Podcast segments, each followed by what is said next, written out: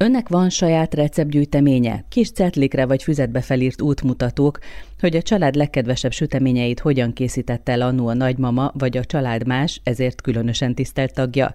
Eljön az idő a nők életében, amikor egy ilyen receptgyűjteménynek nagy jelentősége lesz. Bernát József séf megkönnyíti a helyzetünket, mert 54 klasszikus sütemény receptjét osztja meg csodaszép könyvében, és mellé sok olyan hasznos tanácsot is ad, melyek segítenek, hogy tökéletesre sikerüljenek ezek, akár zserbót, fánkot, darásfészket, non plus ultrát, piskótatekercset, pogácsát vagy sajtos tallért készítsünk. Vagyis gyerekkorunk ízeit hozza vissza a könyve, melynek címe Édes emlékek anyukámtól. Bernát József Séfet természetesen kedvenc sütiéről kérdezem először. Ami az állandó nagy kedvencem, ez a mézes béles, vagy mézes krémes, ki hogy ismeri. Azt még a mostoha nagymamánk csinálta nekünk minden húsvétkor. Az bármikor képes vagyok, én ezt nagyon szeretem, ráadásul ez egy nagyon egyszerű és olcsó sütemény. Tehát tejbegrisz kell bele, baracklekvár, meg egy mézes nyújtott lap, tehát ennyi az egész, tehát nagyon gyorsan össze lehet rakni. Tehát az egy nagy kedvenc. Hát meg a rétegezett sütemények közül egyébként én szerettem a kedvenc szeletet nagyon, a zserbo az állandóan karácsonykor, az kötelező. Mindig más egyébként, ami a kedvenc, mindig más az, ami előjön hirtelen.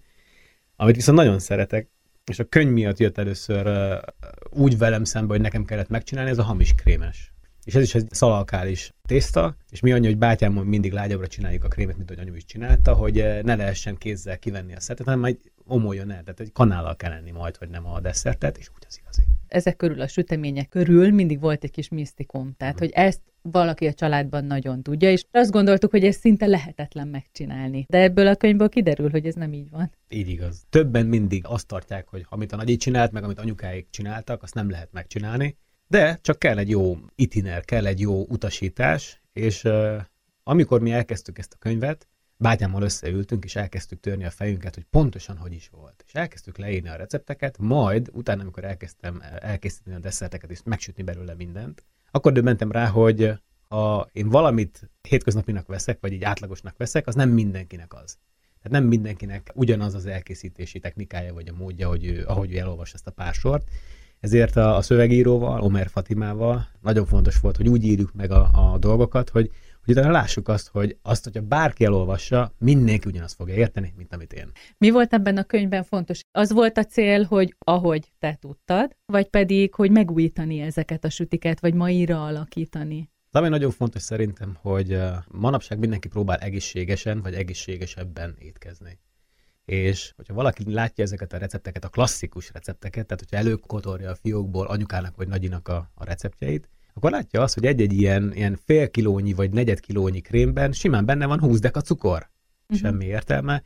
Van egy-két olyan dolog, mondjuk egy, egy, egy habcsóknál, vagy egy tojáshabnál, nagyon fontos, hogy benne legyen egy minimum mennyiségű cukor, hogy megálljon, hogy tartson. De rengeteg olyan krém van, amiben rengeteg a cukor. Az eredeti recepthez képest rengeteg, és ezért levettük 60%-ra és nem hiányzik. Tehát, hogyha valaki ezeket a süteményeket elkészíti és megkóstolja, azt mondja, hogy tök jó, tehát nem hiányzik belőle a cukor. És amikor összeadtuk egyébként magát a fejezeteket, a legfontosabb volt az, hogy az alapokkal kezdjük. Tehát az, hogy manapság még látom azt, hogy van akinek még egy palacsinta tészta készítés is nehézségeket okoz, nekem ez nagyon furcsa, és, és tényleg nem kell hozzá semmi, annyi, hogy az elején egy galuska tésztát kell csinálni, tehát sűrűre kell csinálni, nem szabad egyszer az összes tejet hozzáönteni. Amikor ez megvan, azt csomómentesre kavarni, és utána hozzáadni fokozatosan a tejet. És akkor ezt leírtuk benne, mondjuk nem, nem palacsintát készítettem legelőször a, a könyv első hasábján, az első oldalán, nem azt készítettem, hanem pitét, mert ezt ráadásul nem is kell palacsintasütőbe sütni, hanem egy jól, bátran, zsírral kikent hideg tepsibe kell beleönteni ezt a sűrű palacsintatésztát,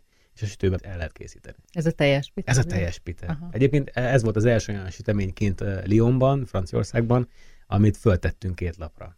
Pedig hát ez egy nagyon-nagyon kis egyszerű dolog, nem? Hát ez szerintem a világ legegyszerűbb desszertje. Uh-huh. Két hetente vissza kellett tennünk az étlapra, mert kérték a vendégek, hogy uh-huh. az a Baraszakváros háromszög az nagyon jó volt. Mert annyi, hogy én nem szögletesre vágtam, mint ahogy általában vidéken meg anyukám is vágta, mindenki vágja, hanem én háromszögekre vágtam. És mindenki mondta, ú, az a háromszöges süti, az nagyon frankó volt. Egyébként meglepő a könyvben, hogy sok sütiről vagy ilyen édességről azt gondolnánk, hogy a miénk csak a miénk. Csak akkor kiderül, hogy nem, nem. Én például a kókuszkocka uh-huh. is, amit nagyon furcsa. Például én ezt Londonban tudtam meg, hogy ott, ott van egy kis veszekedés az ausztrálok és az új-zélandiak között. A Lemington egyébként, ami egy ilyen izgalmasabb sütemény. Annyi a különbség egyébként a magyar verzió, vagy legalábbis a között, a magyar verzió között, amit én ismerek és keresztanyám készítette, hogy ebben van méz, és ettől egyébként, hogy van benne egy pici méz, ettől barnább, egy picivel barnább, és szaftosabb marad a tészta. A Lemington, egyébként a kókuszkocka, meg nagyon sok helyen Magyarországon is, ez egy átlag hétköznapi piskóta, egy sárga, üres piskóta, és az van belemártva a rumos kakaómártásba, és utána van beleforgatva a kókuszba. Tehát ezt is ismerik sokan Magyarországon, de érdemes kipróbálni ezt a verziót, amiben méz is van és dió, tehát egy pici darádió is, mert ez akár képes két hétig is olyan szaftos maradni, mint hogyha frissen készítettük volna. Mi az, ami megúszhatatlan? Tehát milyen olyan édességek, vagy akár sóságok vannak benne ebben a könyvben, ami hát az annyi munkát igényel, nincs mese. Nem is ezekre mennék rá, hogy mi az, amit muszáj annyi idő alatt elkészíteni, vagy annyi időt tölteni vele, hanem az, hogy mik azok, amiket mindenképpen ki kell próbálni. Tehát hiszem, egy kell tésztát mindenkinek kötelező megtanulni, hogy hogyan kell. És az a szerencse, hál' Istennek, hogyha valaki egyszer már csinált egy jó keltésztát, akkor utána ő tud aranygaluskát csinálni, tud fánkat készíteni belőle, akár egy kürtős kalácsot. És szerintem ez lenne a legfontosabb, hogy az alapokat sajátítsuk el. És hogy ebben, ebben a könyvben, ebben a receptes gyűjteményben nagyon jól le vannak írva az alapok, és utána mindenki a saját kényekedve szerint tudja ezt alakítani. Ugyanez a helyzet a piskótával is. Mindenki azt hiszi, hogy kell bele valami fújtató, tehát kell bele sütőpor, kell bele valami por, ami majd megtartja a piskótánkat. Összenesen, ha lenyitjuk, megnézzük közben. Nem is kell bele. Az a lényeg, hogy ahány tojás, annyi kanál liszt, annyi kanál cukor, ez a klasszikus, ez az alaprecept, és annyi, hogy két évvel ezelőtt találkoztam, nem tudom, hogy valaki ismeri egyébként a hallgatók közül Limorát, Libor Mária, egy makói csodahölgy, és eszméletlenül jó desszerteket meg eh, kenyereket készít. És vele volt egy közös napunk, egy közös napot töltöttünk el egy bemutatón, és ő mondta azt, hogy minél alacsonyabb hőmérsékleten süti valaki a piskótát, annál biztosabb, hogy nem fog összeesni. Tehát, hogyha valakinek bírja a hőmérsékletet beállítani valaki a sütőn, akkor nem szabad 180 fokra állítani, hanem inkább ilyen 165 fokra. És hogyha valaki azon süti meg a piskótát, sokkal szebb lesz az állaga. Mondjuk ezt például édesanyám ezt nem tudta, viszont ez is tök fontos szerintem, hogyha valaki találkozik olyannal, aki még jobbat csinál, mint amit ő valaha kóstolt, akkor ne erősteljen elkenni a receptjét, vagy a titkát. Milyen gyakorisággal készült nálatok sütemény mondjuk gyerekkorodban? Hetente legalább háromszor. Ez elképesztő azért. Nagyon durva. Merem azt mondani, hogy volt olyan hét, hogy hogy a hét nap alatt hét különböző sütemény készült. Egyszerű volt a magyarázat, ugyanis eh, a nagymama, a anyuka oldaláról való nagymama nem volt igazán jó fej, ezt mondhatjuk így, ugyanis ő, ő nem tartotta fontosnak azt, hogy a családját ő etesse. Sokat dolgozott, nem volt rá ideje, és anyu megfogadta gyerekként, hogy neki ez annyira rosszul esett, hogy az ő gyerekeinek ő minden nap főzni fog, és minden nap, vagy minden másnap lesz sütemény, és ez volt az ő fogadalma, és ezt be is tartotta. És hány fiúnak főzött sütött? Négy fiúnak. Plusz édesapám. És egyébként szoktunk néha beszélgetni testvéreimmel, hogy, hogy azt a logisztikát, amit ő ott le tudott vezérelni, az hogy? Hogy csinálta? Tehát manapság, hogy ezt valakinek meg kellene csinálni, úgyhogy mellette dolgozott, ezt, hogy tudná valaki kivitelezni? Hát én azt mondanám, hogy ez egy leküzdhetetlen feladat, ez egy, ez egy lehetetlen küldetés. Az a szívmelengető a könyvben egyébként, hogy ez a néhány sor, amit írsz, hogy honnan is került elő ez a sütemény éppen, aminek a receptjét olvashatjuk, és tulajdonképpen meg is tanulhatjuk,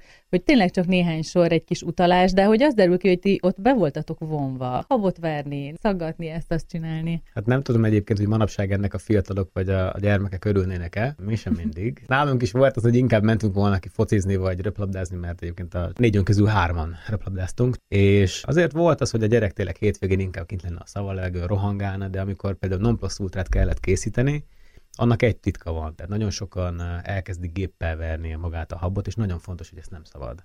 Ezt kézzel kell, és nem habverővel. Hogyha valakinek van még az a régi spirál habverője, az a fajta, ami úgy néz ki, mint egy rugó. Tehát, hogyha valakinek van olyan, akkor azzal szépen lassan kevergetve lehet, vagy B-verzió fakanállal. Viszont fakanállal körülbelül egy ilyen 20-25 perc, míg az a hab meg fog állni, ezzel a mennyiségű porcukorral, ami, ami kell hozzá. És nálunk úgy volt, hogy mi éppen mesét néztünk mondjuk vasárnap délelőtt, és így kézről kézre járt így a gyerekek között, hogy most éppen kikeveri jobbról balra, vagy balra jobbra. Szerinted ennek a könyvnek a sikerében mennyire számít ez a mondás, hogy ezen nőttünk fel? Szerintem ez az egyik legfontosabb lenne.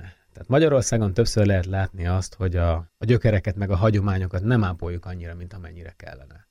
Nekem ez annyira nagy sok volt, hogy kint Franciaországban azokat az eljárásokat, vagy azokat a konyhai trükköket, amiket otthon anyuka vagy apuka csinál, azt a gyerek már ilyen 5-6 évesen tényleg így látja, és így a vérével együtt már megy tovább, és utána egy, egy két-három év múlva olyan rutinosan fog sütni, főzni, vagy dolgozni a konyhában, amit mi el sem tudunk képzelni. És nekem ez a legfontosabb, hogy tényleg mindig ezzel jövünk, hogy rohan a világ, nincs rá idő, nem tudunk a hétvégén ezzel foglalkozni. Ez lenne szerintem az egyik legnagyobb küldetés szerintem minden család számára, hogy legalább a vasárnapi ebédet töltsék együtt, beszélgessenek. Az a vasárnap az pont arra lesz jó, hogy ami a héten felgyűlömlett akár feszültség, vagy van valami öröm, van valami boldogság, amit szívesen megosztan az ember a másikkal, akkor ezt erre kellene szentelni. Azon is gondolkodtam egyébként, amikor végigolvastam a könyvet, hogy nagyon sokat árul le mondjuk egy családról, hogy mit csináltak meg leggyakrabban, hogy vajon ők milyen helyzetben éltek, hogy gyorsan kellett, olcsón kellett. Ha valaki ebbe a könyvbe belenéz, azt mondja, hogy mi egy tehetősebb családból származhattunk. Uh-huh.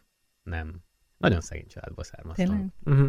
De az a furcsa, hogy édesanyám mindig azt mondta, hogy, hogy az ételre ő nem sajnálja a pénzt. És én mai napig így vagyok, sőt, bátyám is ilyen, Zsolti bátyám is ilyen. Ő, képes egyébként, hogyha valamelyik srác a három gyermeke van, három fiú.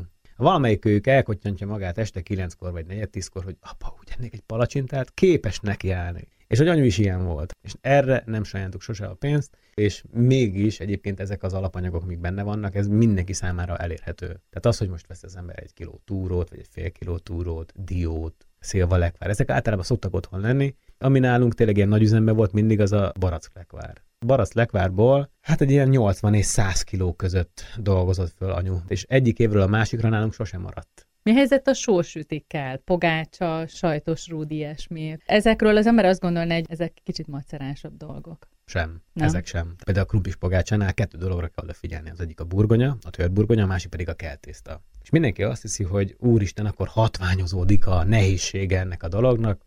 Nem. Az a legfontosabb, hogy ki kell hűteni a burgonyát, tehát amikor megfő frissen áttörni, és hagyni teljesen kihűlni. Jéghidegnek kell lenni a krumplinak, ugyanis utána csirízes lesz a tészta és nem fog megemelkedni, nem fog tartani, és utána az lesz, hogy ott kívánja a lisztet, tehát ragadni fog, és még rakjuk hozzá lisztet, rakjuk hozzá lisztet, rakjuk hozzá lisztet, és utána pedig egy ehetetlen keménységű tészta keveredik ki belőle. És szerintem ezek a legfontosabbak, hogy ne féljünk tőle, és mondom, ami még szintén fontos lenne, hogy az ember először olvassa át a teljes receptet. Értelmezze, mint hogyha egy novellát vagy egy verset olvasna, és próbálja meg megérteni, hogy mik a folyamatok.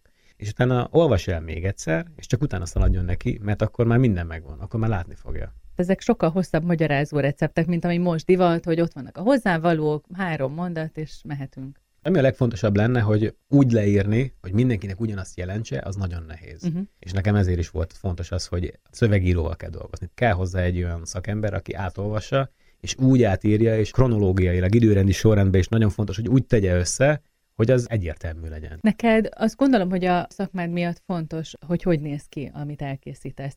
De ezekben a, hogy így mondjam, ősrégi süteményekben azért tudjuk, hogy hát kicsit van ebben esetlegesség is. Neked az a furcsa, hogy édesanyámnak nem volt szakmája, és mégis úgy tanultam meg, meg úgy leste el a technikákat másoktól, hogy, hogy utána még profibb lett, még ügyesebb lett, mint akitől tanulta. És látva azt, hogy nála nem volt nem sikerült sütemény, szerintem azért ez belénk ivódott, hogy nem csak finomnak kell lennie, hanem szépnek is kell lennie, és hát most lennék egy kicsit most komisz azokkal a kézműves cukrászdákkal, akik nagyon sokszor ma azt mondják, hogy azért néz ki így, mert rustikus. Nem, azért néz ki úgy, mert elrontotta. Vagy nem tudja jól csinálni. Nekem az nagyon furcsa, hogy manapság eh, nagyon sokan takaróznak ezzel a szóval, hogy rustikus, meg házias. Hát az én házias süteményeim, amiket én anyukámtól láttam, meg tényleg egyébként a családban mindenki nagyon ügyesen süt, azok jobban megállnák a helyüket egy-egy cukrászdában, mint amiket manapság itt ott látok. Mi a titka? Most, hogyha csak ezt a túros batyút nézem, vagy a, vagy a Szilvalekváros papucsot. Manapság mindenki rohan, mindenki siet, és gyorsan kell mindent elkészíteni.